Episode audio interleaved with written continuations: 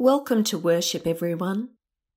Days of celebration that mark birthdays or anniversaries and special days like today, Father's Day, bring the reality of lockdown and its restrictions to the forefront of our minds. I hope that through the wonders of technology, we all manage to make the fathers in our lives, whether they be our biological parent or simply a man that we admire, feel special and loved.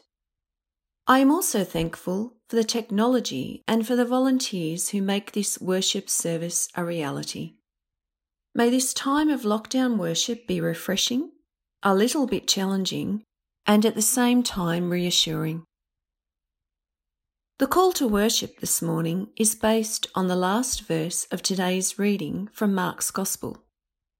In this reading, we will hear about Jesus' encounter with a brave woman of faith and a deaf man with a speech impediment, who is healed by Jesus. His ears are opened and his tongue is released. Call to worship. We come before our God, astounded beyond measure, because of what our Lord has done. We will praise our Lord in the following hymn, "Oh, for a thousand tongues to sing."